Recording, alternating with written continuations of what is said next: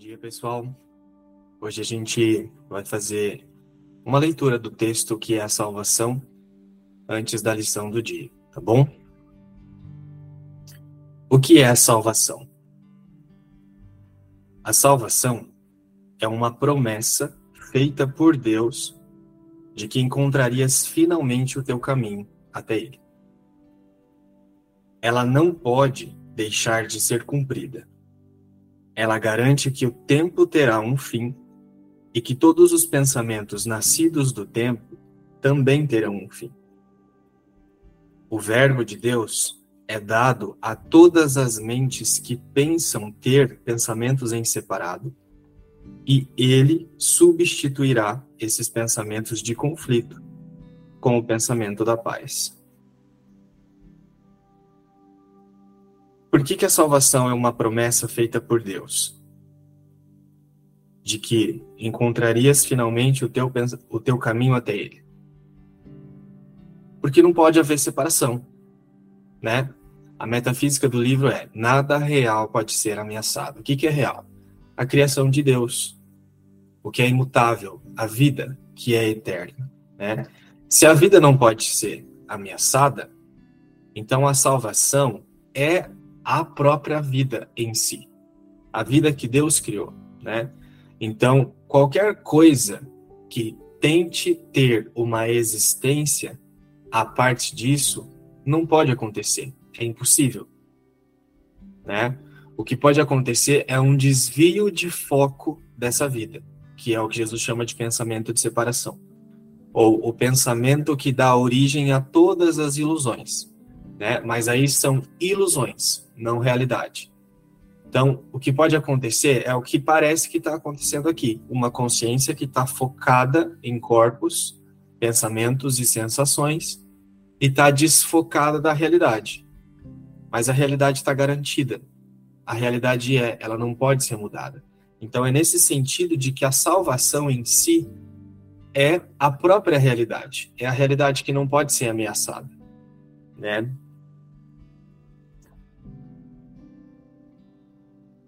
E aí, esse fim de semana eu tava na casa da minha mãe e a gente tava tendo algumas conversas assim, relembrando algumas coisas mesmo da, da experiência com o curso. E aí eu tava conversando com ela e falando assim, porque a minha mãe ela sente ainda, como ela veio do catolicismo, ela sente ainda uma confusão é, sobre como a gente conversa aqui nas reuniões, porque ela não assiste as reuniões online, mas assiste as gravadas. Então ela sente uma confusão que ela fica, ela fica falando assim. Às vezes eu me confundo porque vocês falam as palavras e vocês trocam as palavras. E aí, quando eu vejo, vocês estão falando a mesma coisa, só que com outra palavra. E aí, de repente, mente tem a mesma conotação de consciência e, enfim. Ela foi falando, né?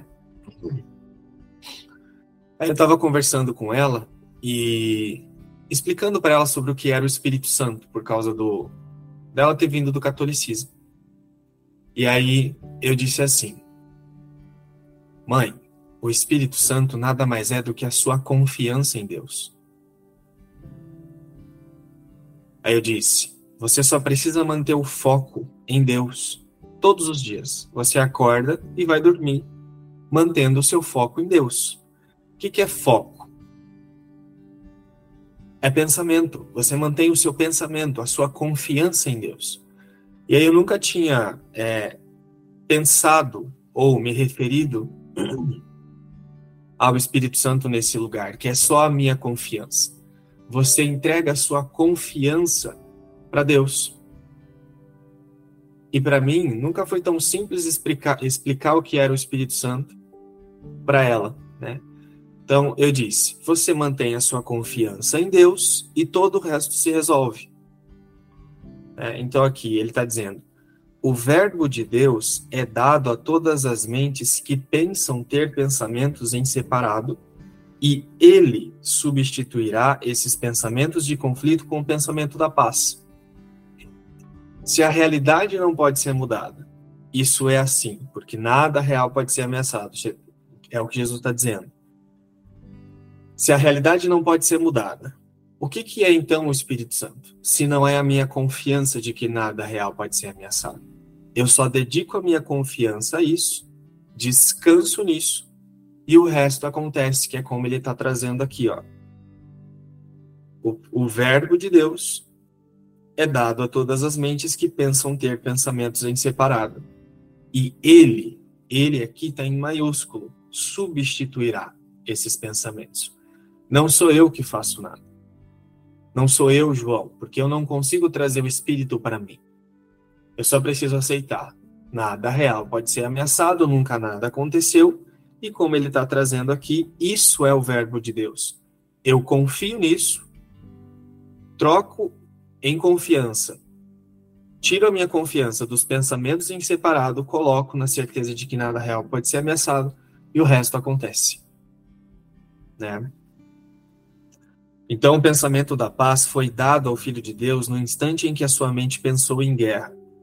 Antes disso, não havia necessidade de tal pensamento, pois a paz era dada sem opostos e simplesmente existia. Mas quando a mente se dividiu, a cura se fez necessária. Assim, o pensamento que tem o poder de curar a divisão tornou-se parte de cada fragmento da mente que, embora, embora ainda permanecesse una, deixou de reconhecer a sua unicidade. Nesse momento, ela não mais se conhecia e pensou que havia perdido a própria identidade. Então, o pensamento da paz foi dado ao Filho de Deus no instante em que a sua mente pensou em guerra.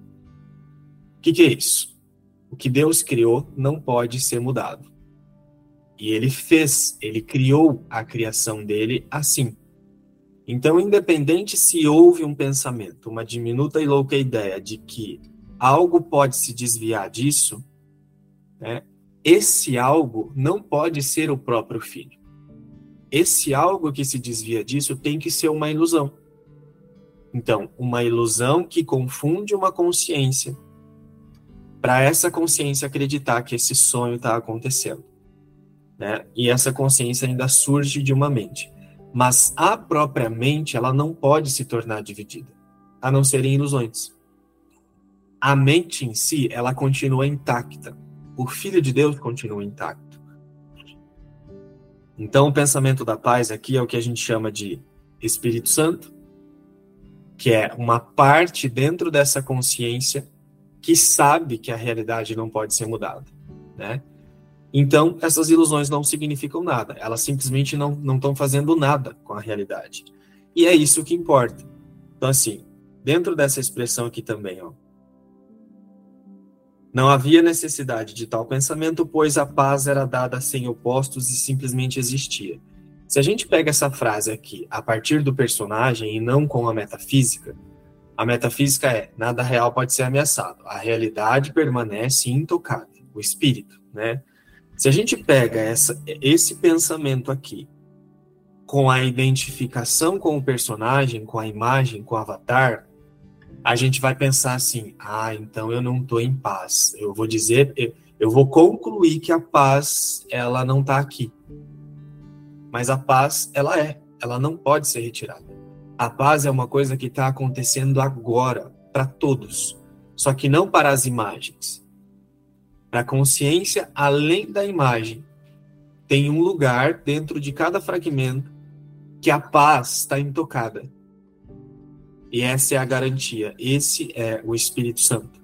Então, independente do que parece que cada um está passando aqui, seja tendo pensamentos ruins, pensamentos de impotência, ou sei lá, sensações, dor, doença, né? Que nem a Cris estava nos últimos dois dias reclamando que estava sentindo muita dor de cabeça. Independente da dor de cabeça, a paz continua lá. Agora, se eu interpreto essa frase aqui, que Jesus está trazendo, que é simbólica, desse lugar do personagem, eu vou acreditar que eu estou sem paz. E aí, se eu acreditar que eu estou sem paz, eu vou pensar que eu preciso primeiro retirar a dor de cabeça para depois sentir a paz. E essa é a, arma, é a armadilha das ilusões. Qual que é a armadilha das ilusões? A gente fica olhando para elas, tentando mudar as ilusões para depois sentir a paz. Esse é o engano, enquanto é o personagem que está tentando interpretar o que é a salvação. Por quê? Eu penso que depois que essa situação, que esse pensamento, que essa sensação, ou que isso que está sendo projetado no corpo mude, depois que isso mude, eu estou salvo, ou seja, eu estou em paz. E não é isso que Jesus está trazendo. Ele está dizendo: eu estou em paz porque eu sou a paz na criação de Deus em espírito, não na forma. Eu sou a paz. O que está acontecendo aqui é o que é irreal. Então eu não preciso reagir a isso que é irreal. Eu não preciso ficar dizendo tá forte, tá fora, tá intenso, o negócio tá louco aqui, sei lá. Ou dizer que eu gosto, não gosto, que eu não consigo. Tudo isso já é rotulação, que está tudo dentro da ilusão. A própria ilusão Tá, a consciência está praticando ilusões para lidar com ilusões exatamente para não reconhecer que já está salvo. Né? E esse é o perdão para atacar. Né? Então, quando ele diz, mas quando a mente se dividiu, a cura se fez necessária. A mente não se dividiu. Quando ele diz que a mente se dividiu, ele está falando de maneira simbólica para que a gente lide com ilusões a partir da consciência de que elas já são ilusões, não como se elas tivessem acontecido. Esse é o princípio da salvação. Esse é o princípio da expiação, que é a salvação. Qual é o princípio da expiação? O pensamento de separação não tocou o Filho de Deus, não mudou a realidade, não mudou a criação. Então, toda vez que Jesus está falando sobre divisão da mente, ele sempre está falando de uma maneira simbólica. Ele não está falando de algo que afetou a realidade. Ele está falando de algo que gera uma ilusão, mas que não faz nada com a realidade. É nisso que está a simplicidade de, de se lidar com ilusões. Né? Então, assim, o pensamento que tem o poder de curar a divisão tornou-se parte de cada fragmento da mente que, embora ainda permanecesse una, deixou de reconhecer a sua unicidade. O que acontece é que a consciência está desviando o foco da realidade só nas ilusões. Ela está inventando coisas e nisso que ela inventa, ela fica focando nessas coisas e fica rotulando essas coisas. Então ela está focando em ilusões e está dizendo: gosto, não gosto, isso eu quero, isso eu não quero, isso tá ruim, isso tá bom.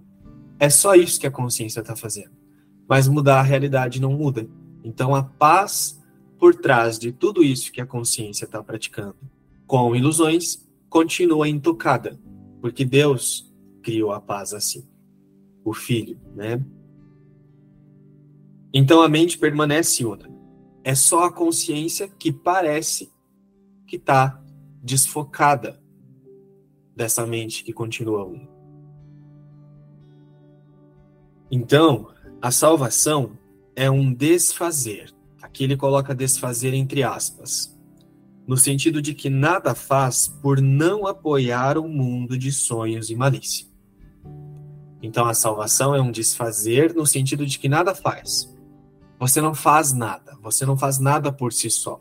Você não se esforça, você não faz você não tensiona para resolver nada, porque você não resolve nada.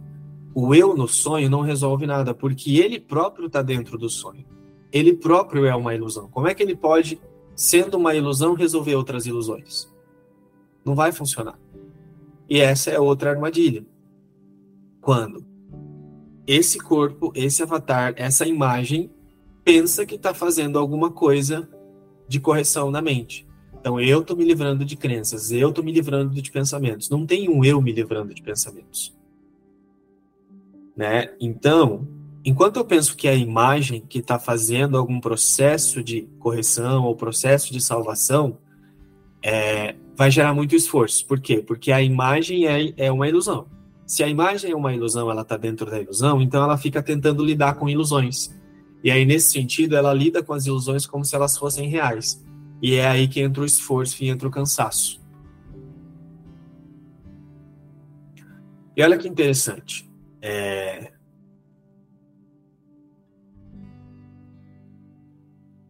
Na última semana, eu percebi uma coisa, uma armadilha muito sutil que que a consciência, a maioria, a maioria das consciências não percebe.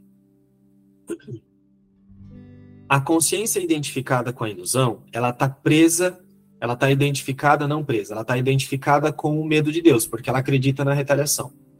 Então ela acredita que pode sofrer, que, que não merece a paz, porque ela merece a punição, né? Então ela acredita que merece o sofrimento. Essa consciência, identificada com esse lugar, é que fica tentando fazer as coisas. Então, essa consciência, antes de começar, essa consciência identificada com esse lugar, antes de começar a pensar nesse realinhamento de foco, ela já, ela já começa a pensar de um lugar de esforço. Por quê? Porque ela tem a certeza de que ela vai fracassar. Porque essa consciência é ilusória. A consciência alinhada com a separação, ela está alinhada com uma coisa que não existe. Então, ela está alinhada com algo que é falho. Só que agora, identificada com esse lugar, ela pensa que ela vai voltar para Deus. Né? A identificação com a imagem vai voltar para Deus. Só que como a imagem é uma ilusão, não tem como isso ir para Deus. Então lá no fundo da mente, a mente já tem uma certeza de que vai fracassar. Então, a mente ela tem uma certeza de que pode falhar. Só que ainda assim, como ela esconde muito isso, a certeza no fracasso, o medo do fracasso, né? Ela esconde muito isso, ela fica tentando. É aí que ela começa a se esforçar. Por quê? Ela tem que dar um jeito de se esforçar, se esforçar, se esforçar, tentar controlar, fazer um monte de coisa para que ela obtenha resultados e depois, quando o resultado chega, ela, ela diz assim: Olha só, consegui. Viu como eu consegui? Então a consciência, ela está ela tá tentando provar para si mesmo que ela consegue. A consciência identificada com a separação. Ela está tentando provar para si mesma que ela consegue, para quê? Para não olhar para a certeza que ela tem no fracasso. Então, ela fica viciada nesse ciclo de esforço, de tentar fazer uma coisa, tentar fazer um processo de, de um percurso de correção, ainda identificada com a separação, só que ela se esforça, se esforça, se esforça e volta para o mesmo ponto. Se esforça, se esforça, se esforça e volta para o mesmo, mesmo ponto. Mas por que, que ela está se esforçando? Porque ela quer fugir do medo do fracasso, que é a própria identificação com a separação que está gerando esse medo. Então, assim, toda vez que tiver uma sensação de esforço, de que você está fazendo alguma coisa, né, é, e a gente usa muito a personalidade, essas personalidades que a gente cria aqui, que são muito confiantes, né, toda vez que você está num looping de esforço, de que você está se esforçando para fazer alguma coisa, você está, na verdade, validando a certeza no fracasso. O que você está acreditando é que eu tenho certeza que eu posso fracassar. Então, deixa eu fazer de tudo para eu não ver que eu posso fracassar.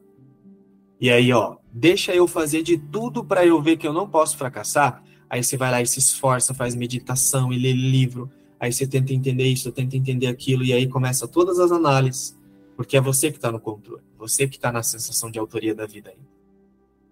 Não sei se está ficando claro isso aí, mas eu vou continuar. Então, toda vez que tiver uma sensação de esforço, de tensão, de que você está fazendo algo, é porque você está fazendo isso porque você está fugindo da sua certeza no fracasso. Porque lá no fundo, você ainda está validando que a separação aconteceu. É só isso que está acontecendo. Você está validando que a separação aconteceu e agora você está escondendo isso. Né? Então, a salvação é um desfazer no sentido de que nada faz por não apoiar o mundo de sonhos e malícia. Não apoiar é não colocar o foco aqui. Não apoiar o mundo de sonhos e malícia é não colocar o foco aqui eu não coloco o foco na imagem. A imagem é irreal. A imagem não está fazendo nada. A imagem não está fazendo correção nenhuma. Ela está dentro do que tem que ser desfeito, do, te, do que tem que ser visto como falso, porque ela está dentro da ilusão também. Então, não apoiar é não dar foco, não dar realidade, não dar atenção. Como é que não se dá atenção?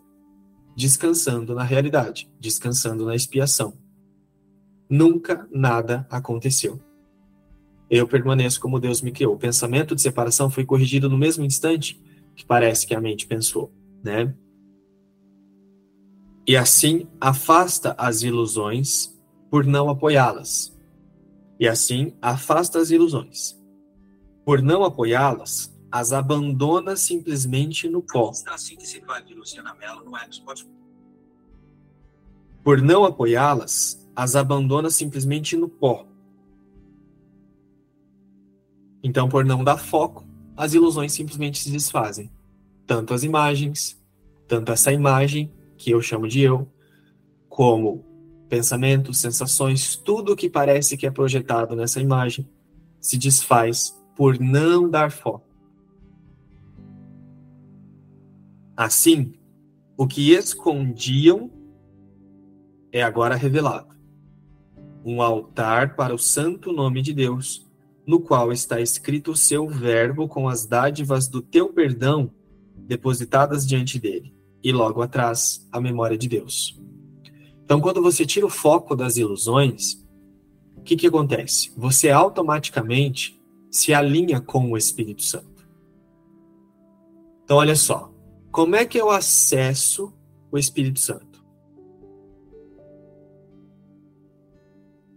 Tiro o foco da ilusão. Se eu tiro o foco de uma coisa, eu, auto, eu, eu automaticamente estou em outra. Então, como é que é acessar um sistema de pensamento verdadeiro? Tirando o foco de um. Então, se eu estou praticando um sistema de pensamento falso, como é que eu pratico um sistema de pensamento verdadeiro? tirando o foco do falso. Quando eu tiro o foco do falso, automaticamente já me alinhei com o verdadeiro. Eu só preciso deixar que esse sistema de, pens de pensamento verdadeiro seja revelado para mim. Só, só se mostre na minha consciência. O que acontece é que enquanto a consciência ela está ainda identificada com a separação, ela está dizendo que a separação aconteceu, a gente volta nesse looping que eu acabei de explicar, que é assim a consciência ela fica tentando interpretar ou saber o que é o Espírito Santo. E ela faz assim, mas o que é o Espírito Santo? Ai, mas eu não estou alinhada com o Espírito Santo. Deixa eu ver o que é o Espírito Santo. Aí ela fica tentando julgar, imaginar o que é o sistema de pensamento do Espírito Santo. Só que na hora que ela está fazendo isso, ela está na dúvida. Ou seja, ela está dentro do sistema de pensamento falso dela e ela não vai entender nunca o que é o Espírito Santo. Porque aceitar um sistema de pensamento é abandonar o outro. Então, quando você abandona um, automaticamente você está no verdadeiro. Então, você não precisa imaginar, você não precisa rotular, você não precisa ficar tentando entender o que é o Espírito Santo. Simplesmente olha para o falso e aceita. Tira o foco do falso.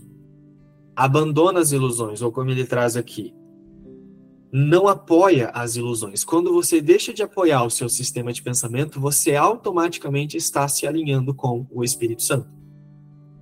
Né? Então, por não apoiá-las, ou seja, por não apoiar o próprio sistema de pensamento que eu penso que sou eu, por não apoiar isso, ele já é abandonado, então eu automaticamente já estou me alinhando com o pensamento verdadeiro. Então é por isso que eu não preciso fazer nada. Agora, enquanto eu fico tentando assim, mas onde é que está o Espírito Santo? Onde é que está? O que, que é? Como é que é a voz do Espírito Santo? Ah, é uma voz calma, é uma voz assim, como é que é? Aí você fica tentando antecipar, você está dentro do sistema falso ainda. E você não vai sair nesse lugar. Você está praticando falso. Como é que você quer aceitar o verdadeiro praticando falso? Praticando a dúvida, praticando a incerteza, praticando o medo, a desconfiança. Como é que você vai acessar a confiança praticando o contrário? Né? Então, aceitar um sistema de pensamento é abandonar o outro. Você abandona um, automaticamente o que sobra é o que é. Então, assim, um altar para o santo nome de Deus, no qual está escrito o seu verbo, com as dádivas do teu perdão depositadas diante dele, e logo atrás a memória de Deus. Tudo isso é revelado quando você não apoia as ilusões. Por isso que eu só tiro o foco dali e descanso e deixo o resto acontecer. É sempre descanso. E aí ele convida: vamos diariamente a esse santo lugar para passarmos algum tempo juntos. Aqui compartilhamos o nosso sonho final.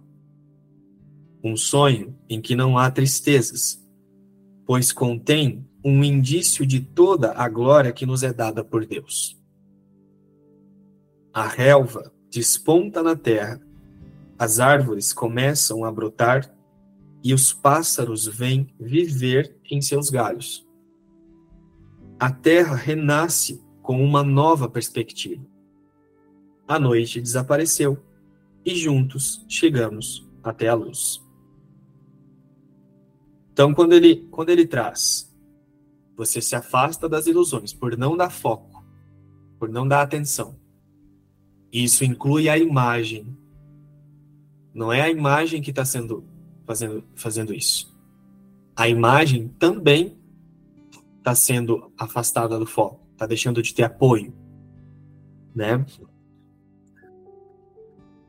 A gente entra, então, automaticamente em, em alinhamento com o Espírito Santo e ele está convidando, vamos diariamente a esse lugar para passarmos um tempo juntos. Ou seja, todos os dias você acorda deixando de apoiar o sonho, lembrando que ele nunca aconteceu. A partir da expiação, né? O pensamento de separação não fez nada com a realidade. Então é desse lugar que eu não apoio o sonho. E aí ele traz toda essa simbologia aqui, né? Aqui damos a salvação ao mundo, pois é aqui que a salvação foi recebida. Se eu aceito que nunca houve separação, então eu olho para o mundo sem dar importância, porque não tem nada acontecendo aqui. Não tem ninguém passando mal, não tem ninguém doente, independente se parece que sou eu ou se parece que é o outro que está sentindo sensações ou, ou sintomas. Um corpo saudável ou um corpo doente não tem diferença nesse lugar. Só não significa nada porque nunca foi possível a parte de Deus. Então é assim que damos a salvação ao mundo. Se Deus existe, então o mundo não existe. Se a realidade de Deus é imutável, então o mundo não existe. E isso é dar a salvação ao mundo.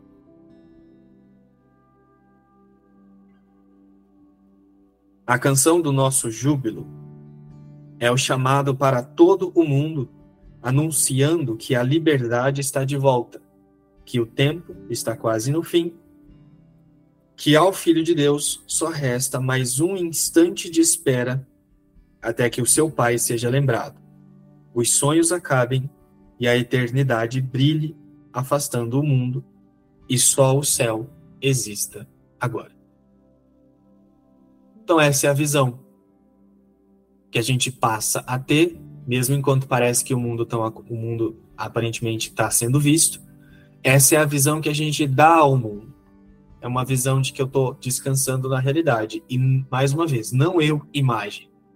Não é o você no sonho. O você no sonho está incluído dentro do que está sendo visto como algo que nunca aconteceu.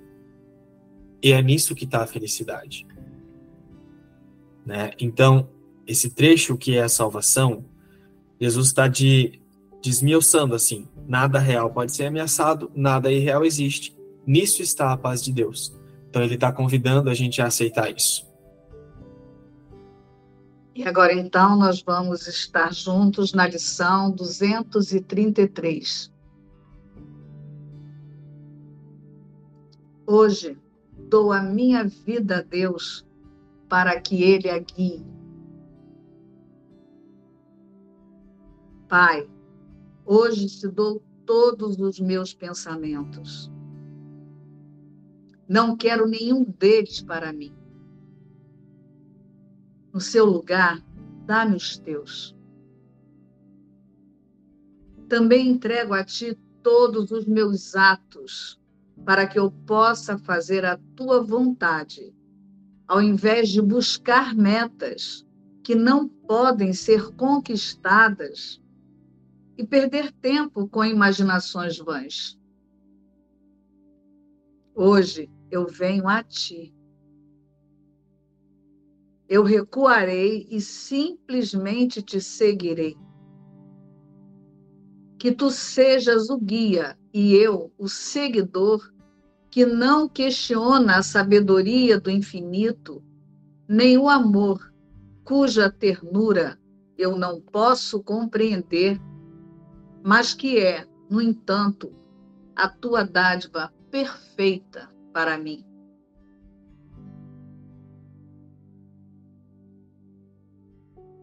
Hoje temos um guia para conduzir-nos adiante.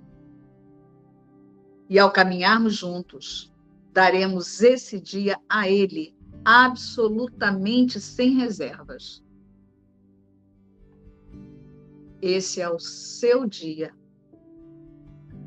E assim, é um dia de incontáveis dádivas e graças para nós. Hoje nós estudamos a metafísica da lição 233, em que Jesus declara: Hoje dou a minha vida a Deus, para que Ele guie. Então é bem importante observar que essa é uma, uma declaração que nos convida a uma tomada de decisão. Estão lembrados que Jesus declara em algum momento do livro: o poder de decisão é meu? Então, novamente, o observador é convidado a alinhar a mente ou a consciência com o Espírito Santo que é o tomador de decisão por Deus, que é o nosso sistema de pensamento alinhado com a mente de Deus. Então a declaração de hoje, ela nos remete a uma outra de Jesus. A minha segurança está em ser sem defesas. Porque o que me impede de escolher um uma outra forma de pensar. Quando eu quero defender um sistema de pensamento que eu penso ser o eu. E isso se disfarça de, de diversas formas, né? Nós fizemos um estudo só sobre isso, mas resumidamente é aquela nossa vontade de estar tá certo.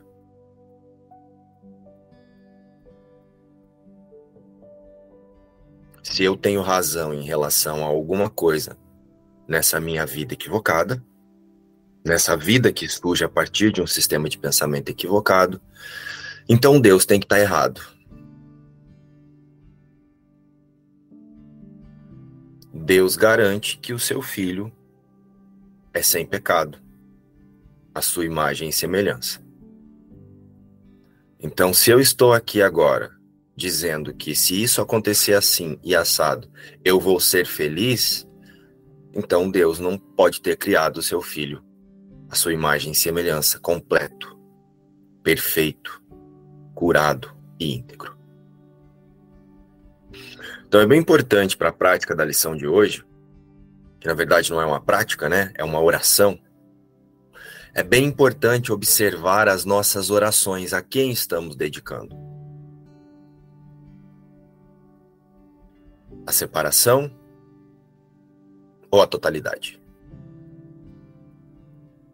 E isso fica muito simples de observar no nosso dia a dia. Observa as suas expectativas de felicidade. O quanto você pode estar imaginando que se algo acontecer assim ou assado hoje, você vai se sentir satisfeito. Se alguém fizer algo que você está esperando, você vai se sentir completo. Não que aqui na forma nós não tenhamos que ser funcionais, como eu digo sempre e vou repetir mais uma vez, né? Não é que a partir de agora eu vou querer que tudo seja só ruim aqui. Não é sobre isso. Mas é o quanto eu estou colocando a minha paz na solução de algo fora da minha decisão, de aceitar que Deus já fez o que tinha que ser feito. Quando corrigiu a louca e diminuta ideia, e antes disso, ele criou o seu filho imutável. Então a minha segurança está em ser, em ser sem defesas. Ou seja, não é possível liberar-se do sistema de pensamento do medo, olhando para os reflexos do medo e tentando corrigi-los. Como o João disse ali no estudo da metafísica do texto. Então hoje dou a minha vida a Deus para que ele guie A correção da mente equivocada, ela pede apenas o ajuste de foco da existência para Deus. Hoje dou a minha vida a Deus é hoje eu libero o meu desejo de estar certo. Eu libero essa minha vontade de dizer que eu sei que isso vai fazer aquilo e que aquilo outro vai me trazer aquilo outro. A correção da mente, a correção da percepção, ela não exige esforço. Ela exige devoção. Ela e nem exige, né? Ela nos pede devoção e confiança no Verbo de Deus. Então a correção da equivocada, a correção da percepção equivocada, ela pede, apenas um ajuste de foco da existência para Deus. E a partir disso o Espírito Santo completa o caminho. Então, novamente, nós somos convidados a dar o passo da fé na mente, na consciência, no nosso sistema de pensamento.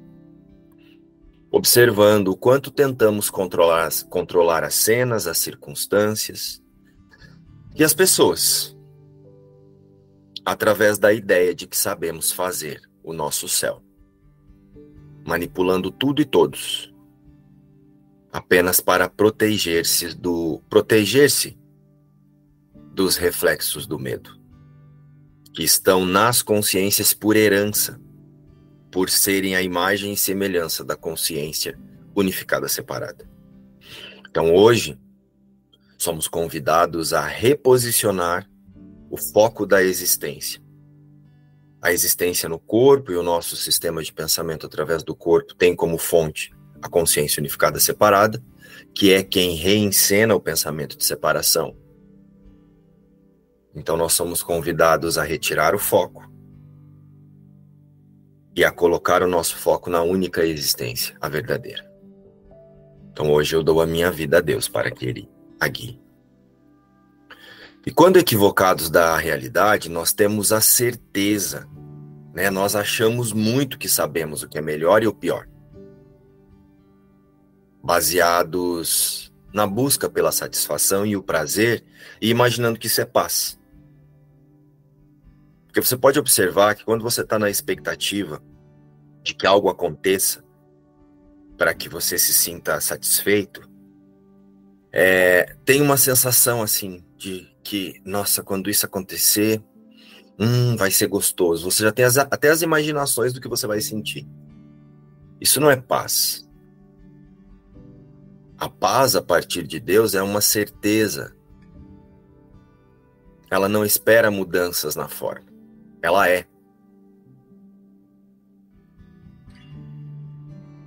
Então, quando escolhemos equivocar-se da nossa realidade, temos a certeza de que sabemos o que é melhor e do que é pior.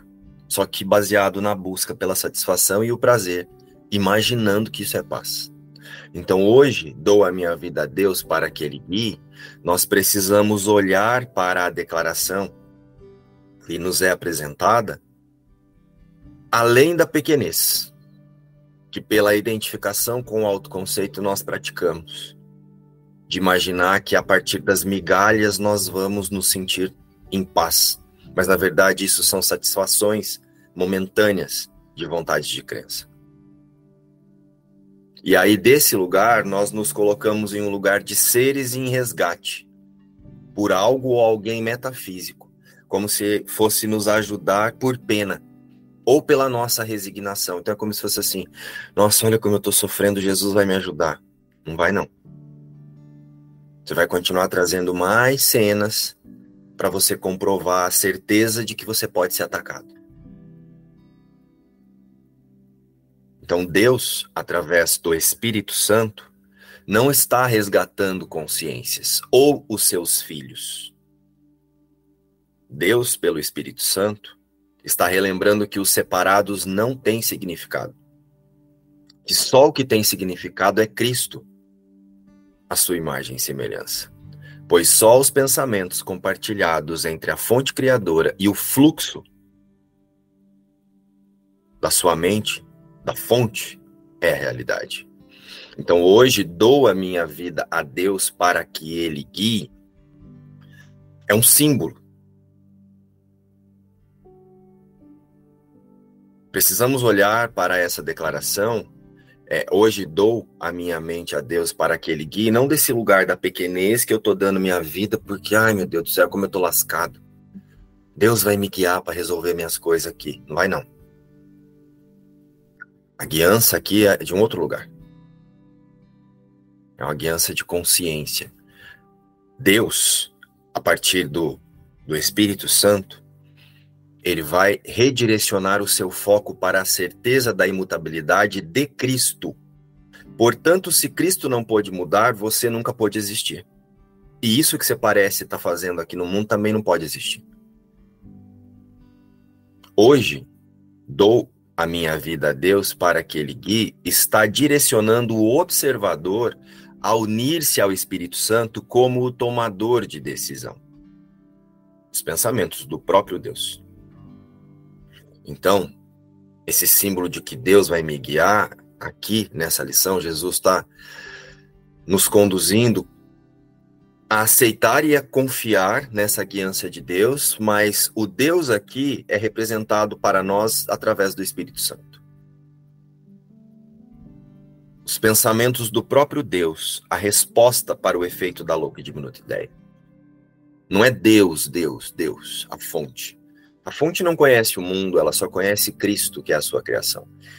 Ela sabe do efeito da louca e diminuta ideia, portanto enviou a sua resposta, que é o Espírito Santo. Mas não enviou o Espírito Santo, mas não enviou o Espírito Santo para resgatar algo que se perdeu ou se afastou de Deus não enviou o Espírito Santo para acordar o seu filho. No momento em que o seu filho teve a louca e diminuta ideia, Deus disse não. Você está pensando que você é, menino? Olha para mim. Você é minha mais semelhança? Palhaço. Acorda. E a louca e diminuta ideia foi corrigida.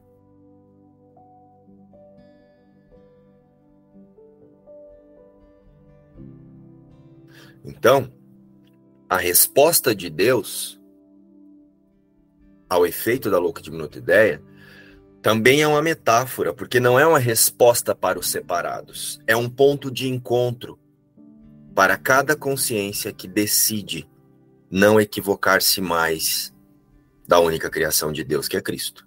Agora, se você ficar tentando tornar o eu Cristo, o eu aqui, CPF, Cristo, você vai ficar tentando mandar o José para o céu, o Márcio para o céu, a Miriam para o céu, Ai, eu não estou aqui diante dessa treta, eu estou no céu com meu pai. Tá não, querida. Tá não. Você tá diante da sua projeção aqui mesmo. E você tem que olhar para ela e lembrar que ela é sem significado assim como você é. O avatar não vai para o céu, não. Como eu disse ontem, só se for o céu da boca da onça. O avatar vai ser desfeito, junto com o autoconceito junto com o fragmento da consciência unificada separada, junto com toda a ilusão. Então, ao ouvirmos o nome Deus nos guiando, conduzindo ou comunicando-se com a forma, precisamos lembrar que simboliza a sua memória em nossas mentes, que é mantida para nós pelo Espírito Santo. O Verbo de Deus nos é lembrado pelo Espírito Santo. E, e quando eu digo o verbo de Deus nos é lembrado, não é lembrado que nós somos o verbo de Deus. Aceite, você é ilusão. E ilusão não perdoa ilusão. O observador sabe da ilusão e aceitando que só o que Deus criou é realidade, aceita o desfazer-se no Espírito Santo trazendo para si a percepção verdadeira sobre todas as ilusões.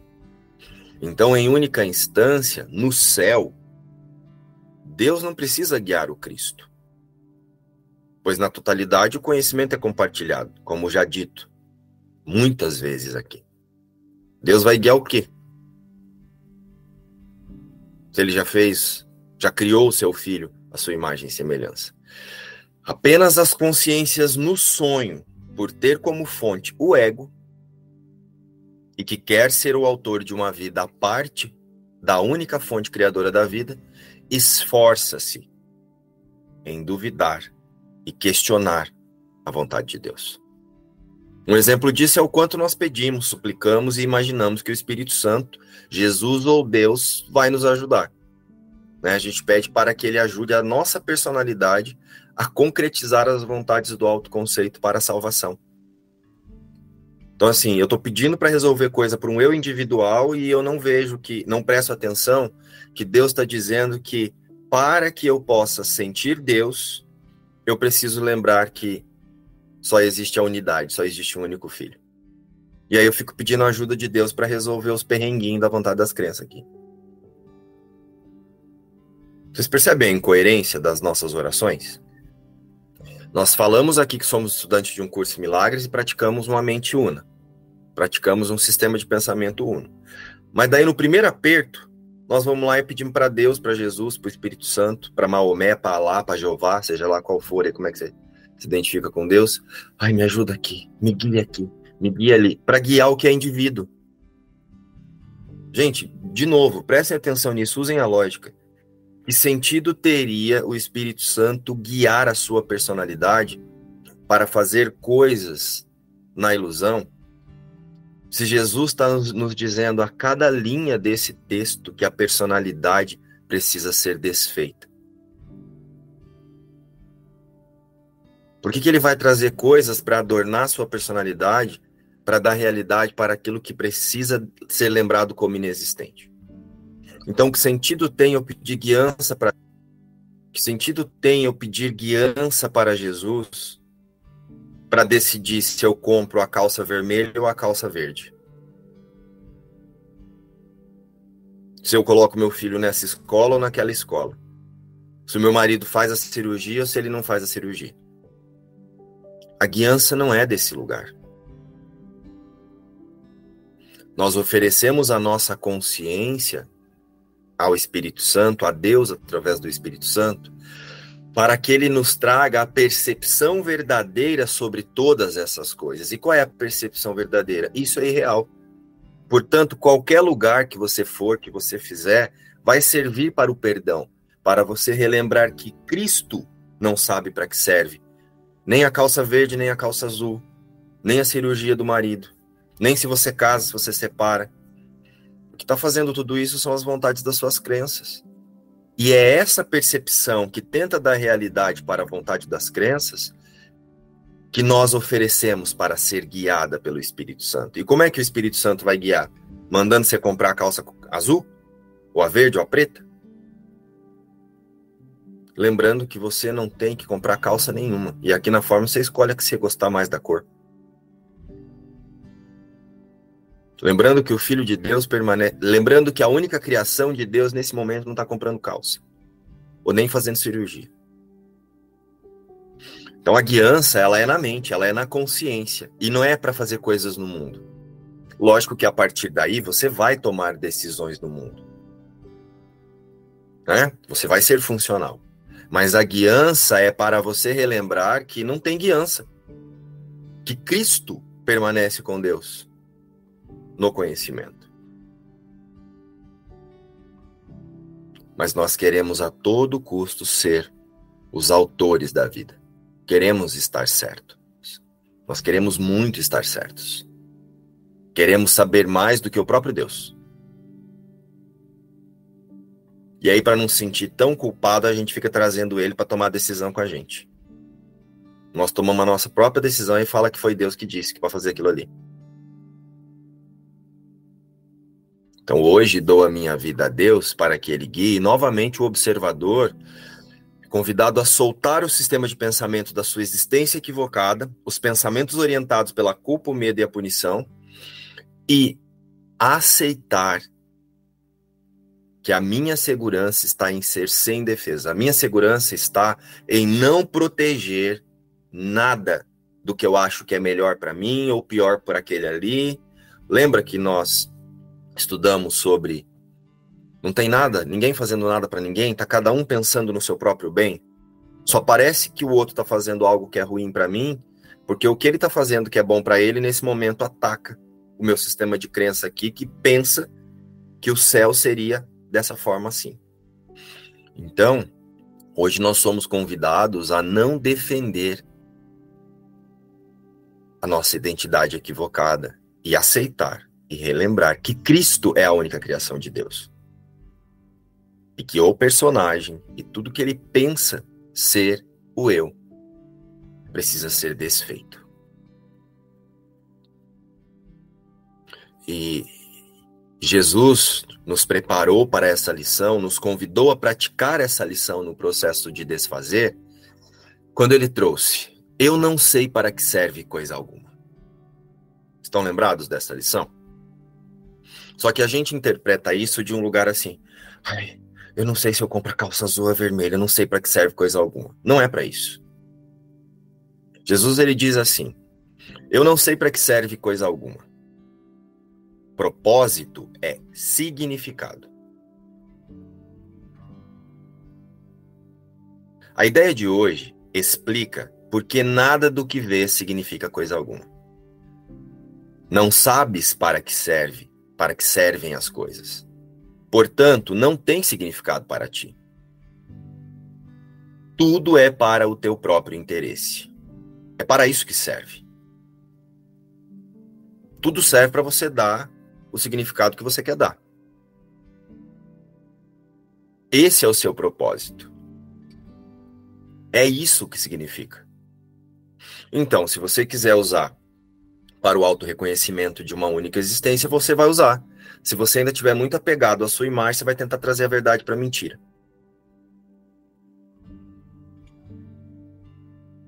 É reconhecendo isso que as tuas metas vêm a ser unificadas. É no reconhecimento disso que o que vês é revestido de significado. Então o que acontece? Cristo não sabe para que serve coisa alguma. Aqui Jesus já nos convida a soltar a personalidade e lembrar que nada do mundo Cristo sabe para que serve. Não é o eu personagem, não sei para que serve coisa alguma. O eu personagem aqui vai dar um jeito de dizer para que, que serve. Ah, isso serve para eu aprender que eu sou filho de Deus. Não, você está querendo que seja assim. Tu percebes o mundo e tudo nele como significativo em termos das metas do ego. Essas metas não têm nada a ver com os teus maiores interesses, porque tu não és o ego. Olha ele dizendo aqui que você é Cristo. Só que não você personagem. Porque o personagem é a encarnação do ego. Ele está dizendo o tu real, o ser real, não é o ego. Essa falsa identificação faz com que sejas incapaz de compreender para que serve qualquer coisa. Como resultado, estás fadado a usá-las equivocadamente. Quando acreditares nisso, tentarás retirar as metas que designaste para o mundo, ao invés de tentares reforçá-las. Então você vai observar as suas as metas que você inventa para dizer que você existe no mundo e vai ressignificá-las, levando a sua consciência para uma única meta.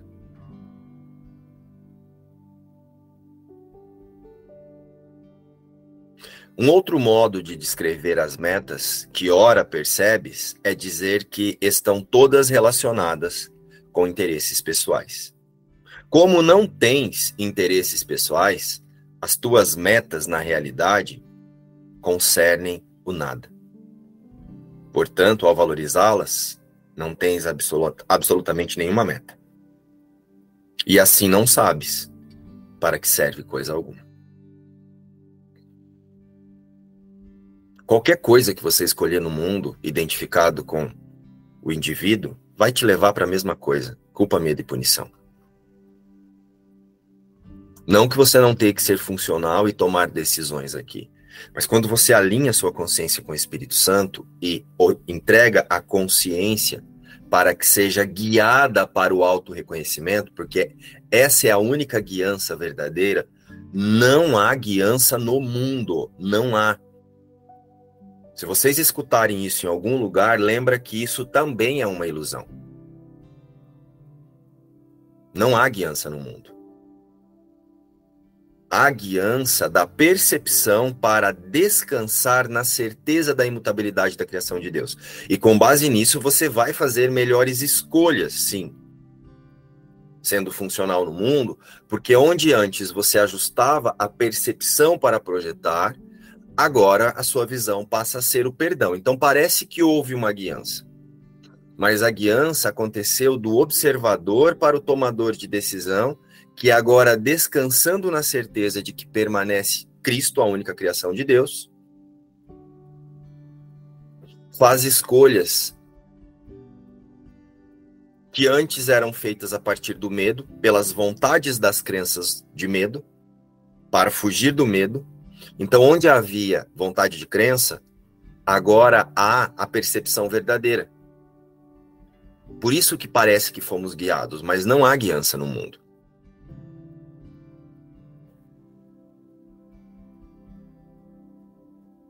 Então, eu não sei para que serve coisa alguma, é Cristo não sabe para que serve qualquer escolha que eu venha fazer. Porque todas as escolhas no mundo, distraídas da minha única realidade, serão para confirmar a culpa, o medo e a punição. E aí, já na próxima lição, Jesus diz assim: Meus pensamentos de ataque estão atacando a minha invulnerabilidade. Façam a ligação dessas lições com a lição de hoje. Meus pensamentos de ataque estão atacando a minha invulnerabilidade. É sem, sem dúvida óbvio que, se pode ser atacado, não és invulnerável.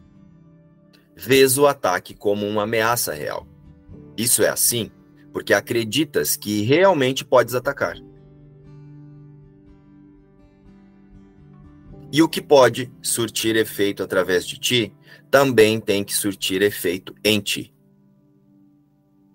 É essa lei que, em última instância, te salvará. Mas estás usando-a equivocadamente agora. Portanto, tens que aprender como ela pode ser usada em favor dos teus maiores interesses, ao invés de usá-la contra eles. Nosso maior interesse é o autorreconhecimento. Nossa única meta. Como os teus pensamentos de ataque serão projetados, terá medo do ataque.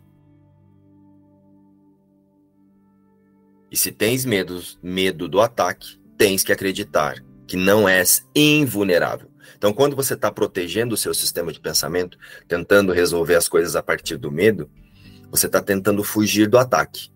Então você está dizendo que o ataque é possível. Então você não é mais a imagem e semelhança de Deus. Portanto, pensamentos de ataque fazem com que sejas vulnerável em tua própria mente, que é onde esses pensamentos estão. Pensamentos de ataque e invulnerabilidade não podem ser aceitos juntos. Eles contradizem um ao outro. E aí, logo na seguinte, ele diz: acima de tudo eu quero ver. Se acima de tudo eu quero ver, então eu preciso soltar o que parece que eu estou vendo e dizer que eu sei para que serve. A ideia de hoje exprime algo mais forte do que mera determinação. Ó, mera determinação. Ela dá a visão, prioridade entre os teus desejos. A ideia de hoje exprime algo mais forte do que mera determinação. Ela dá a visão, prioridade entre os teus desejos. Tu podes te sentir hesitante quanto ao uso da ideia. Então, o que Jesus está dizendo é: acima de tudo, eu quero ver. Nós podemos nos sentir incomodados porque ela faz com que eu tenha que escolher soltar a prioridade que eu dou para aquilo que eu penso que eu quero. Tu podes te sentir hesitante quanto ao uso da ideia, alegando não estar seguro de que é isso que realmente queres dizer. Isso não importa. O propósito dos exercícios de hoje é o de trazer o momento em que essa ideia será totalmente verdadeira para ti, para, para mais perto de ti. Pode haver uma grande tentação em acreditar em que algum tipo de sacrifício te está sendo pedido. Porque soltar, né, o que a gente acha que a gente quer, está sendo pedido quando dizes que acima de tudo queres ver. Mas se essa ausência de restrições te causar inquietação, acrescenta. A visão não custa nada a ninguém. Então, novamente, aqui Jesus, ele já diz para nós, ó, é impossível ver dois mundos. Acima de tudo, eu quero ver as coisas de modo diferente. É a próxima. Hoje estamos realmente dando uma aplicação específica à ideia de ontem. Nesses períodos de prática, estarás assumindo uma série de compromissos definidos. Se os manterás no futuro, não nos concerne agora. Se você vai continuar conseguindo né, fazer isso, não importa agora. Se estás pelo menos disposto a assumi-los agora, já estás a caminho de mantê-los e ainda estamos no começo.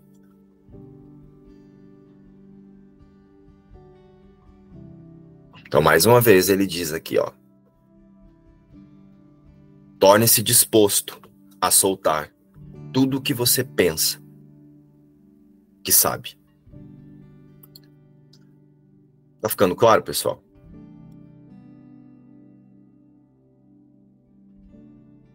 Pois é. Jesus não para, não. Ele continua. E eu continuo aqui também. Deus está em tudo que eu vejo. Por que, que Deus está em tudo que eu vejo? Ah, Deus está aqui, Deus está ali, Deus está ali, Deus está lá? Não. Deus está em tudo que eu vejo, porque eu, como eu estou acima de tudo, eu quero ver. Então eu quero ver de modo diferente. Eu vou buscar o conteúdo além da forma. Então isso está dizendo para mim que isso é isso, que aquilo é aquilo outro, baseado no meu conjunto de crenças na vontade das crenças, da, das crenças que fazem a minha imagem, só que eu vou relembrar que só Cristo é real. Então Deus está em tudo que eu vejo.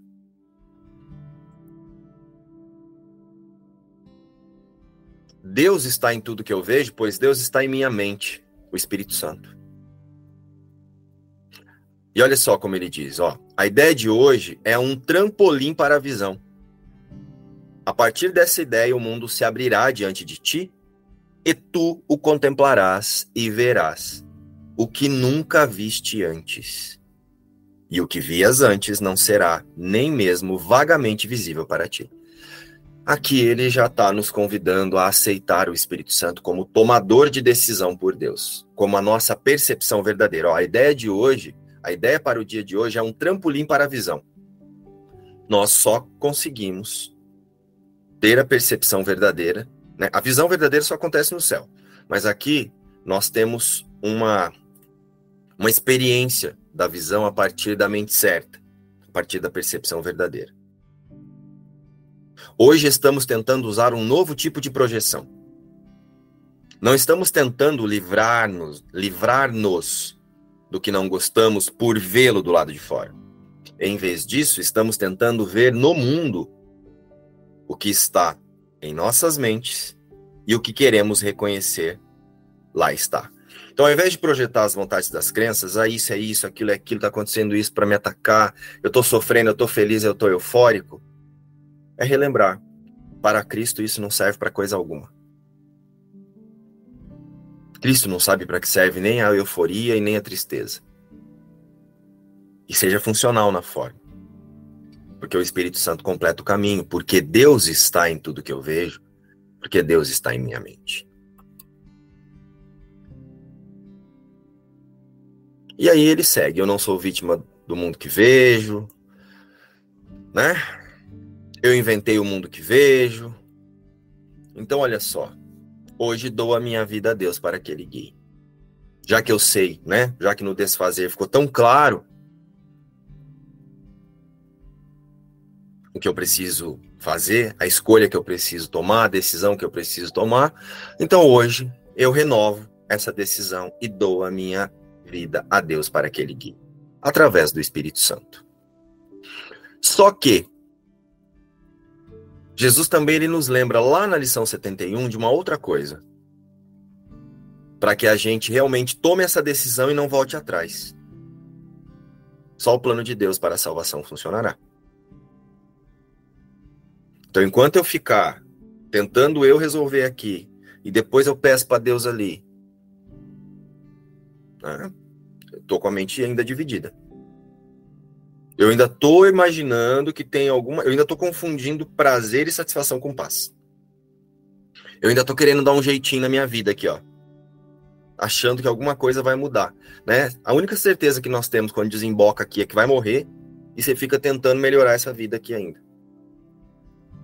Não estou dizendo de não fazer coisas funcionais aqui mais uma vez, tá, gente? Mas achar que é isso, que a sua salvação está nisso. Podes não reconhecer que o ego estabeleceu um plano para a salvação em oposição ao de Deus. É nesse plano que tu acreditas já que é oposto ao de Deus, também acreditas que aceitar o plano de Deus em vez do plano do ego é ser condenado. É por isso que a gente sente tanto sacrifício em soltar.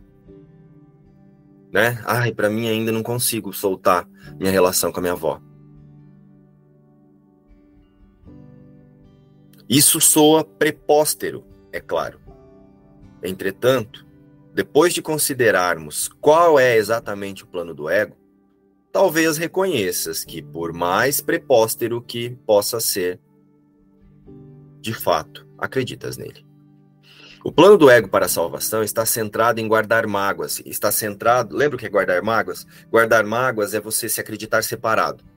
Então, o plano do ego está centrado em fazer com que você se sinta um indivíduo.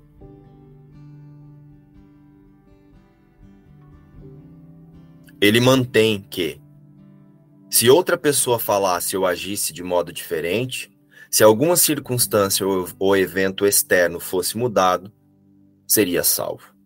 Você seria feliz no seu estado de céu. É, lembra que eu disse que ninguém está fazendo nada de mal para ninguém? Está cada um pensando no seu próprio bem? E aí parece que é mal porque eu queria que fosse de outra forma? Então, dessa forma, a fonte da salvação é constantemente percebida fora de ti cada mágoa que guardas, cada vez que você diz que alguma coisa está acontecendo para você, cada vez que você diz que você é um indivíduo, é uma declaração e uma afirmação, na qual acreditas que diz.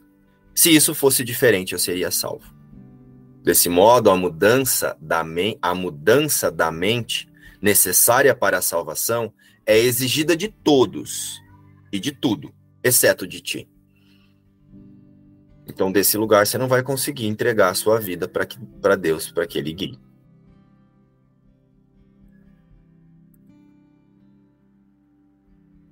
E aí ele ainda continua.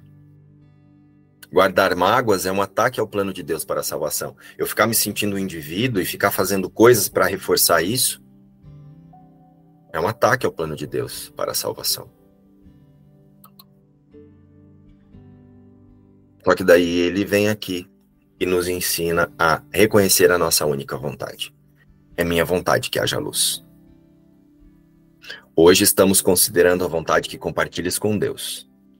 Essa não é a mesma que se manifesta nos desejos vãos do ego. De onde surgem a escuridão e o nada.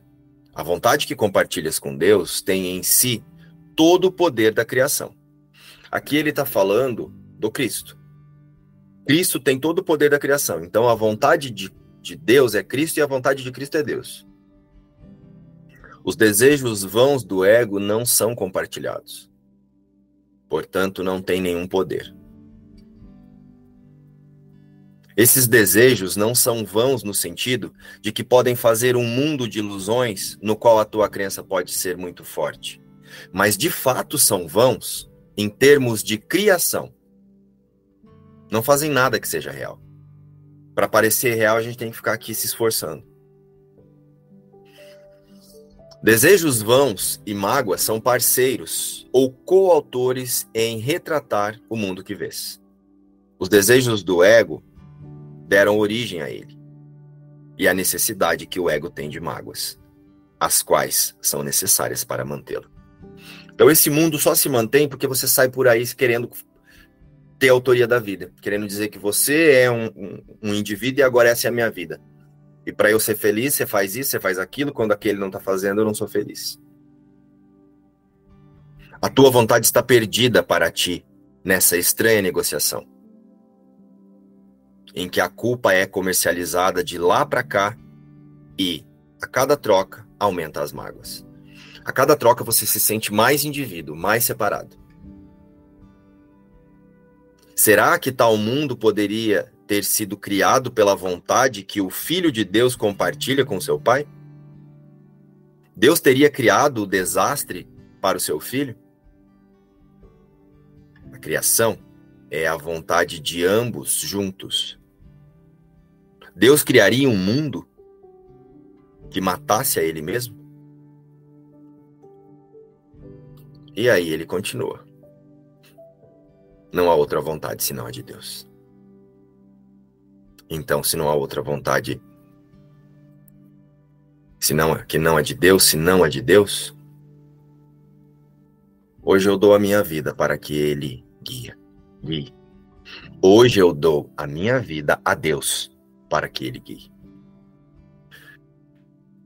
E isso é feito através do tomador de decisão por Deus, que escolhe relembrar que só Cristo existe. O resto é ilusão.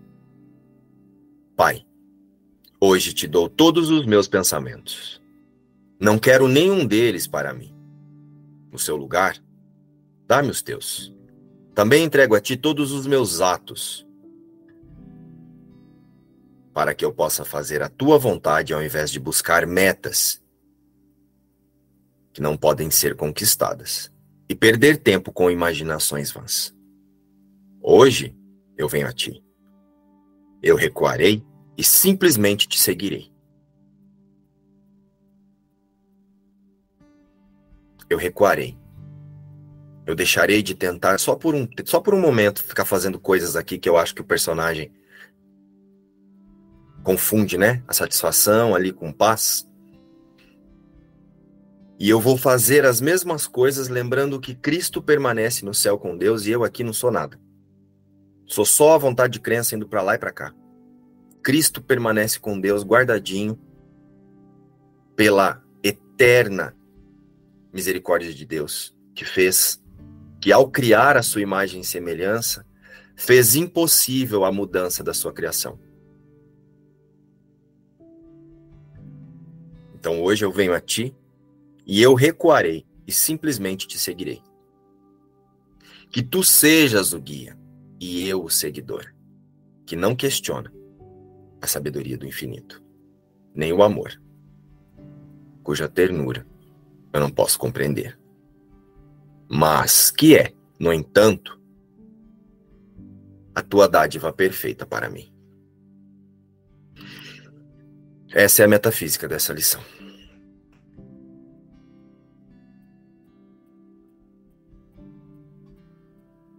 conseguiram aceitar que Deus, através do Espírito Santo de Jesus,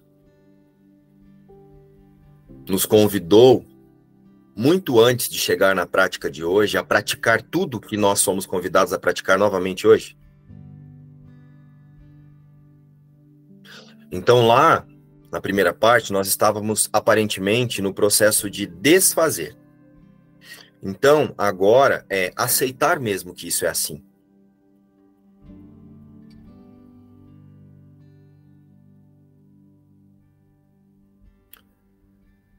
Aceitar que isso é assim. Porque Deus garantiu que é assim. Deus garantiu que Cristo não pode mudar. Uh, ontem, na... eu comentei uma coisa na na lição de ontem, que é assim: quando é que Deus vai estar na minha mente durante todo o dia? Quando eu lembrar que eu não sou eu, né? Então eu preciso aceitar que esse eu, João, não é nada. E tem até uma outra lição mais para frente que a gente vai ver. Ele diz exatamente esse título: que eu me lembre de que sou nada e que o meu ser é tudo um título de uma lição. que a gente vai passar. Mais ou menos assim, não sei se é exatamente assim, mas eu sei que essa lição ficou na minha memória. Que eu me lembro que eu sou nada e que o meu ser é tudo. Então, se eu não sou nada, o eu no sonho não é nada, tudo que ele pensa, tudo que ele pensa que, tudo que ele pensa, tudo que ele sente, tudo que ele faz aqui também é nada. Porque como o Neto falou agora, tudo aqui só é feito para que eu seja um eu. Só que se eu não sou um eu, então nada do que eu penso, do que eu sinto, do que eu parece que eu tenho que fazer também não é nada.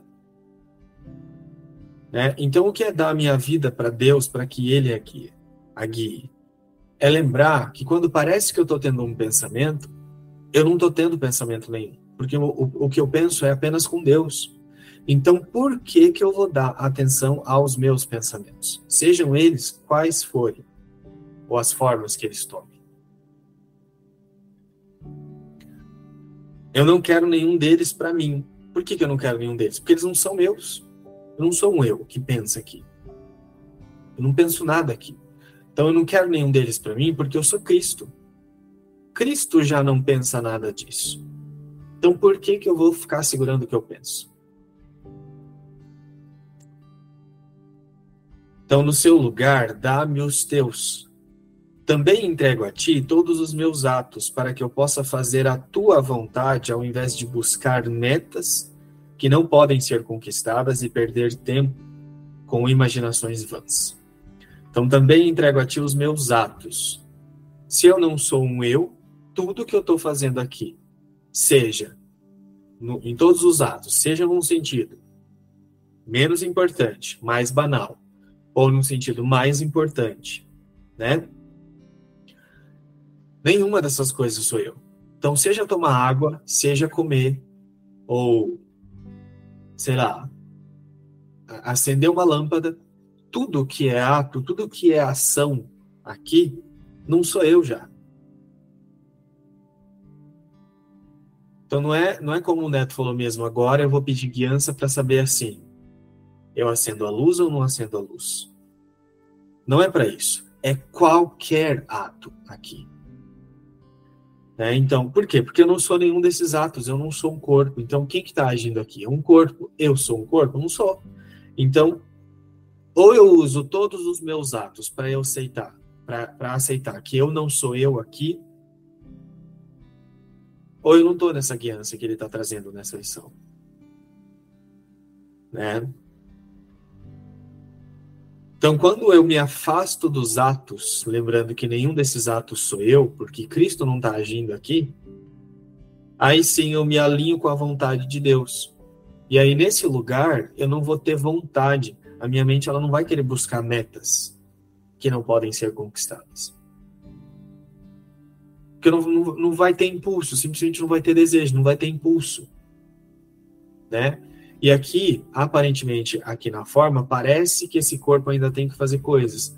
Só que ainda assim esse corpo vai fazer essas coisas desse lugar. E as coisas que a gente vai perceber que são totalmente desnecessárias, a gente não vai fazer. Que se não tem sentido, se eu sei que é um ato de uma coisa que eu não sou, por que, que eu quero me colocar ali? Se não tiver um propósito útil, no sentido de facilitar eu relembrar que eu sou.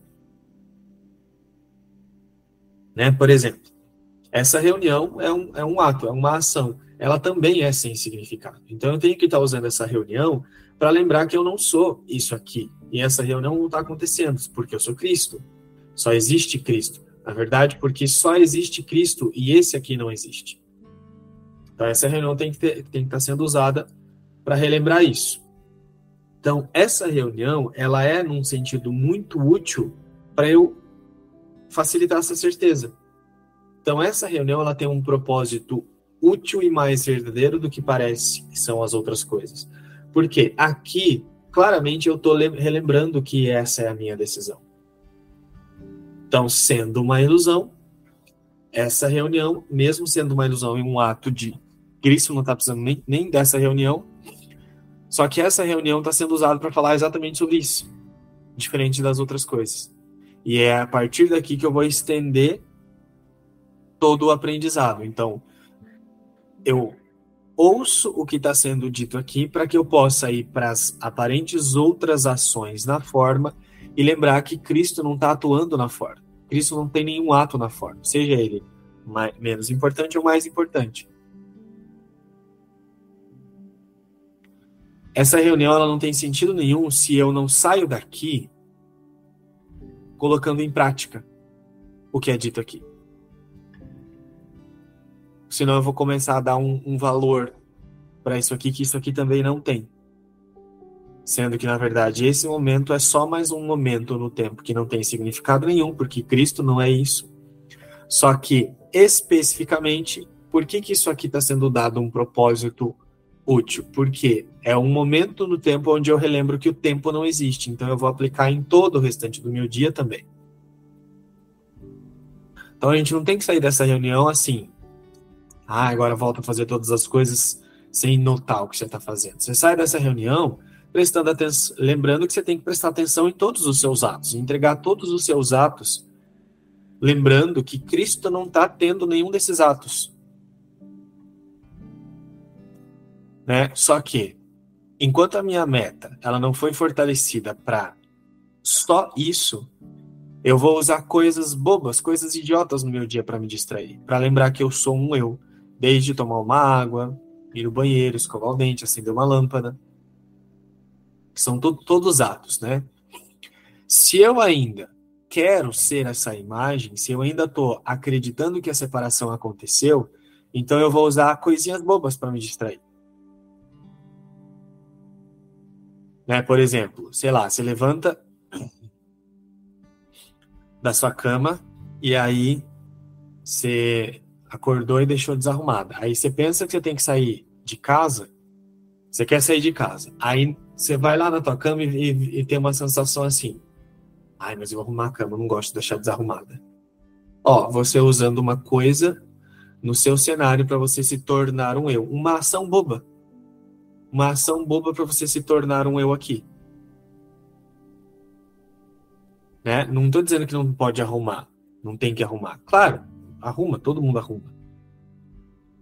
Mas se você não presta atenção em como você, em, em qual postura mental você está indo arrumar a cama, você está indo tornando um ato real aqui, dizendo que você existe aqui. Então, ao pensar que parece que eu tenho que arrumar a cama, eu tenho que lembrar, diante do impulso, que Cristo não está tendo esse impulso, que Cristo não tem que arrumar a cama, que Cristo não está fazendo nada, porque Cristo nem dorme, Cristo não precisa disso aqui. E aí, desse lugar, esse ato que você vai fazer vai ser usado para você permanecer lembrando que só Cristo existe. E não tem esse corpo, não tem esse ato de arrumar a cama, não tem nada disso.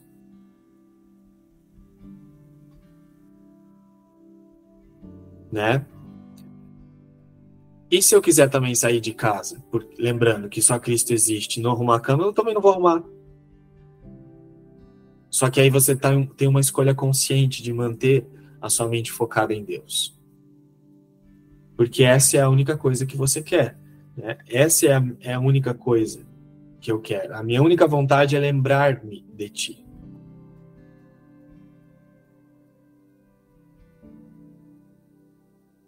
E aí, uma outra coisa nessa lição é, e nas próximas ele vai trazer muito isso também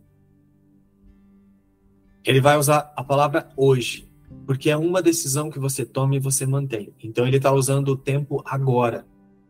Ele não está falando que um pouquinho mais para frente você vai se tornar um pouquinho mais isso.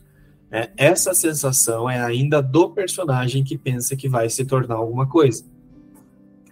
Mas se eu sou Cristo e nunca houve separação, então eu sou Cristo agora e eu não sou o tempo, eu não estou no mundo, eu não sou nenhum ato aqui, então, agora eu sou o que Jesus está me falando.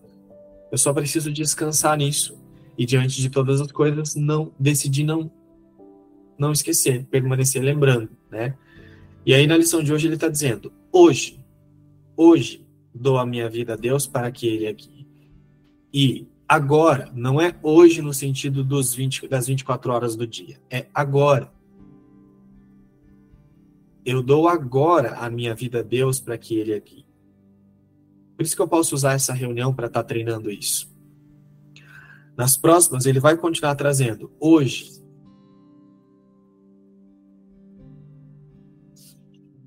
hoje ou agora, ele vai usar. Então, hoje eu venho a ti. Eu recuarei e simplesmente te seguirei. Agora eu me lembro que o mundo não existe e uso o que tiver na minha frente, o pensamento ou a, ou a atitude, a ação que parece que esse corpo tem que fazer, para lembrar que o mundo não existe. E aí eu entrego a minha vida a Deus. Eu solto a autoria da vida, a ideia de que eu existo aqui. A ideia, na verdade, de que isso aqui está existindo. Então, eu recuarei e simplesmente te seguirei. Que tu sejas o guia e eu o seguidor, que não questiona a sabedoria do infinito.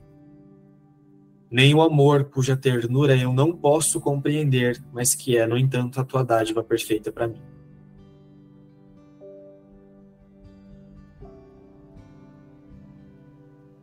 É não se identificar com nada. Que nem a Miriam acabou de bocejar agora.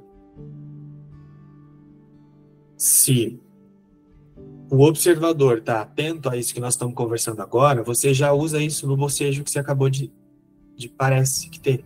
Parece um instinto corporal. Então é nesse lugar que Jesus está convidando a gente a posicionar a nossa consciência nessa lição. Hoje dou a minha vida a Deus, por quê? Porque só a vida de Deus existe. Eu não tenho a autoria da vida. Então eu não existo num sonho. O sonho não existe, portanto, eu aqui não existo. Só existe a vida de Deus. E sobre o exemplo que o João trouxe de arrumar a cama, é algo que a gente pode levar para tudo. Como foi dito, não é sobre arrumar a cama, mas você percebe que você está aplicando os seus pensamentos de indivíduo quando você diz assim: ai, se eu não arrumar a cama, eu não saio em paz. Só de imaginar que quando eu voltar eu vou ter que arrumar a cama, ai, já me dá um negócio, por isso que eu não consigo sair de casa sem arrumar. Então é só você observar se você está colocando a sua paz naquilo. Não é sobre arrumar a cama, porque se eu estou colocando a minha paz naquilo, então eu já não sou Cristo. Já, não é eu não sou Cristo, né? Lembra que eu falo que a gente tem que parar de querer levar o, o avatar para o céu? Cristo não é a única criação de Deus. Tem alguma coisa aqui a partir de Deus buscando paz ainda né? Então, ó, lembrem-se bem, vou sair de casa, tem pia, louça na pia. Ai, deixa eu lavar rapidinho, porque ai, depois eu chego cansada. Nossa, chega me dá uma raiva de ter que lavar a louça depois, porque ninguém lava. Quem você é? Sua paz está na louça lavada ou na louça suja. Significa que você não pode lavar? Você pode lavar porque é uma função que tem que ser feita mas não porque eu vou ter paz quando isso estiver feito. Isso não é paz, isso é satisfação e prazer. Conseguiram sentir que eu trouxe lá no início? Qualquer coisa que você chama de paz, buscando uma solução para o personagem, é satisfação e prazer, satisfação para as crenças. E o prazer vem da satisfação que a crença percebe. Ficou claro isso, gente? Você já vai ver imediatamente, ó, nesse momento, Cristo não é só a única, não é mais a única criação de Deus. Surgiu alguma coisa aqui à parte, ó, eu aqui, ó. Realmente, hoje a gente chega num ponto de, de uma entrega total mesmo, né? Aprender a, a entregar tudo isso que a gente vem estudando, aprendendo e entregar para Deus, mas é, é, sem questionar. Eu eu ainda tenho essas coisas desses questionamento, né? Mas não tem outro caminho. Hoje fica bem claro aqui que entrega tudo para mim e descansa. Descansa porque não tem outro. Ou você está nessa paz, ou você está procurando essas crenças para não olhar para isso mesmo, né? Então é isso que eu estou fazendo aqui, buscando essa paz é, sem olhar para o outro lado, é, é desidentificando mesmo de tudo isso que eu já venho trazendo aí. Então, estou me entregando aqui para que Deus guie mesmo a minha vida, esse caminho, essa verdade, essa vida, né, que Ele propõe para gente. Com Ele, né? Não como humano, não como forma. É isso. É sem questionar. A loucura começa quando começa a questionar que tem que ser assim, que tem que ser daquele jeito, que eu tenho que fazer isso, que eu não tenho que fazer aquilo, que eu sou isso, que eu sou aquilo. É isso. A resistência de, da verdade é tá tudo aí. Da gente jogar para fora o que já, já tem que ser colocado aqui. Não, não existe, não existe isso. A gente, a gente, na hora que a gente já, antes da gente lembrar que não existe, a gente já começa toda doideira de, de não, é aquilo ali. Não, é, é isso aqui. Não, eu não sou isso. Eu tenho que fazer aquilo. O medo da verdade o tempo inteiro. O medo do autorreconhecimento o tempo todo. E de que não querer aceitar. Não, eu não sou isso. Não, eu não sou isso. Será que eu sou isso? Não, não sou isso. É o tempo todo negando a verdade. Hoje é o desistir mesmo da autoria da vida, né? Quando você deu o exemplo da pia, da louça, é, parece que foi um start, assim, né? Porque quantas vezes eu chego, eu saio, deixo tudo arrumadinho. Quando eu volto, já bate aquela raiva. Nossa, olha o que fizeram. E aí você fica querendo colocar sua paz nessa situação, sabe? Tipo, é, não tá do jeito que eu quero, então não tô em paz. E, e é, um, é um posicionamento mental mesmo, sabe? De você colocar, querer colocar sua paz em cenas, achando que é isso. São convites a todo, todo instante, né? Que a gente que pode nos dar a autoria da vida, né? Achando a sensação de paz em situações que é muita confusão, são muitos convites. E é, e, e é, um, é um pensamento muito pontual assim que a gente tem que ter sobre isso e não ter, não querer ter a autoria da vida. Então, entregar a vida nas mãos de Deus é a nossa única escolha. Não temos escolha, né? É um descansar mesmo. É isso que eu sinto. Estava olhando o título, né? Hoje dou a minha vida a Deus para que Ele guie. Me veio essa lição. Eu descanso em Deus. Porque eu, ontem eu passei um dia de muita oscilação. E quando você, Márcio, fala, ah, é, é, de fazer oração assim, muito esforço, é, me ajuda aqui é, eu me flaguei toda vez que eu ia nesse movimento dizia para, não é por aí. Não dá. Não dá, minha gente, minha gente, não dá. Não dá mais. E vivendo assim um dia, né, é, eu, com questões aqui, né, de filho e tal, e foi assim o dia inteiro, assim, essa oscilação. Mas a outra coisa que vinha também assim que é, eu, eu, que eu sentia que me dava um, o perdão é quieto. E na quietude nada faz. Isso me, trans, me transportava, me transcendia. Não sei se existe essa palavra, mas eu sentia que eu ia para um outro lugar. Então é isso. E hoje é descansar nele, porque a gente não é nada. E desde sábado, quando a Marília foi muito enfática nisso, que eu acho que foi de uma forma muito verdadeira que ela falou, eu acho que ficou em todos nós, né? Não somos nada. E você hoje reforçando isso e o, o João também, né? Somos nada, nada mais. Ainda a gente fica nessa insistência de achar alguma coisa, de querer ter razão. E isso foi. Tem mais, não tem mais ter razão de nada. Não é nada. A gente não é nada. Bem interessante, Zélia, você trazer isso e essa atenção que você tá, né? Porque cada vez que nós vamos para súplica e para pedir ajuda para o Espírito Santo, é como se você pegasse uma canequinha assim e falasse assim: Me dá seu amor, Deus. Me ajuda aqui, sabe? O mendiguinho da canequinha lá no calçadão.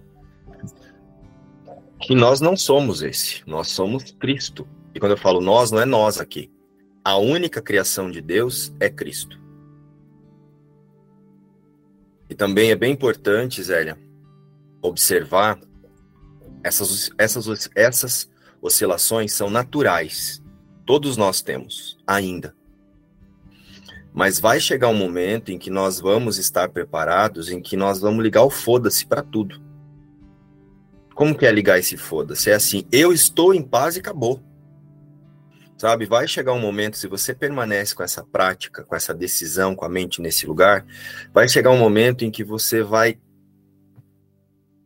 ver assim aparentemente tudo desmoronando à sua volta ou não, e você vai relembrar só Cristo existe, portanto, a criação de Deus está em paz. Só que para isso nós vamos ter que olhar para esse que não é nada, não de um lugar também de tipo, eu não sou nada, Deus é tudo. Também não é nesse sentido que eu estou trazendo aqui, tá, gente? Não é assim, eu não sou nada porque Deus é tudo. Eu não sou nada porque nada parte de Deus surgiu. Simples assim. Tipo, não é assim, ai meu Deus, eu não sou nada. E é bem, é, foi bom você ter lembrado isso, Zélia, para eu trazer isso aqui para nós todos. Não é de um lugar assim, meu Deus, eu não sou nada, Cristo é tudo. Desse lugar eu estou tornando nada alguma coisa que agora está reconhecendo que não é nada. Auto-reconhecer-se nada é lembrar-se nada. Nada a parte de Deus foi possível. Ponto. Não é o nada de, ai meu Deus do céu, minha culpa, minha máxima culpa. E aí já vai fazer a, a usurpadora, né? Já sai da Maria Mercedes, Marimar, Maria do Bairro, já entra na Usurpadora, a nova novela da, do, do canal lá. Agora eu sou usurpadora. Eu não sou nada, estou tentando usurpar o poder de Deus. Já faz a Paola Brat. Não é isso não, Paolas. É. Eu não sou nada. Porque nada foi possível a partir de Deus. Eu não sou nada, não tem nada aqui. Porque não foi possível. Não é porque agora eu tenho que reconhecer que eu não sou nada para herdar o reino do céu. Estão entendendo isso? Não é agora eu vou reconhecer que eu, eu vou me humilhar perante de Deus para herdar o reino do céu. Nada surgiu a partir do reino dos céus. Só existe o reino dos céus. Cristo é o reino. Ficou claro isso, gente? Mas, Elia, se você já tá conseguindo pegar a canequinha de volta e guardar, ó, Espírito Santo já tá completando o caminho, viu? Ó, fica tranquilo, fica aí. A hora que você vê que você vai com a canequinha, meu Deus, me ajuda aqui, você pega a canequinha e envia de volta no saco. Fala, não, deixa, depois eu volto. Depois eu volto. E vai chegar um momento em que você vai tomar a decisão de tipo, tá todo mundo bem. Tá tudo acontecendo como precisa, vou ser funcional, mas vou descansar aqui. Essas oscilações ainda vêm porque a gente tenta colocar a nossa esperança de mudança na forma. Sentem isso? Baseado no meu plano de céu, eu quero, queria que fosse diferente, e aí eu fico, não, não precisa ser diferente. Ah, mas se fosse diferente, eu ia estar tá mais, eu ia estar tá mais melhor. Eu sei que mais melhor não existe, tá, gente? Mas se fosse assim, eu ia estar tá mais melhor. Ai, se meu filho tivesse agindo assim, ai, ia ser tão bom para ele. Como é que você sabe? O seu autoconceito de mãe é que acha. Né? Falando para todos nós aqui. Percebe que é eu ainda querendo ter razão? Eu ainda quero ser o autor da vida aqui, ó. Mas todos chegarão lá porque Deus já garantiu isso. Cada um tem o livre-arbítrio de escolher quando é que vai aceitar. Só isso. Então, para encerrarmos o estudo de hoje, eu quero lembrar uma coisa muito importante aqui, na declaração de hoje. E diz assim: Hoje dou a minha vida a Deus para que Ele guie. Isso, dou a minha vida a Deus para que Ele guie, é só um símbolo para relembrar que hoje eu, me, hoje eu lembro que a única criação de Deus é Cristo. Então, hoje dou a minha vida a Deus para que Ele guie, é um símbolo para hoje eu aceito e não arredo o pé da certeza que só Cristo é a criação de Deus. E aí aqui o Espírito Santo vai completando o caminho para conduzir através da guiança verdadeira.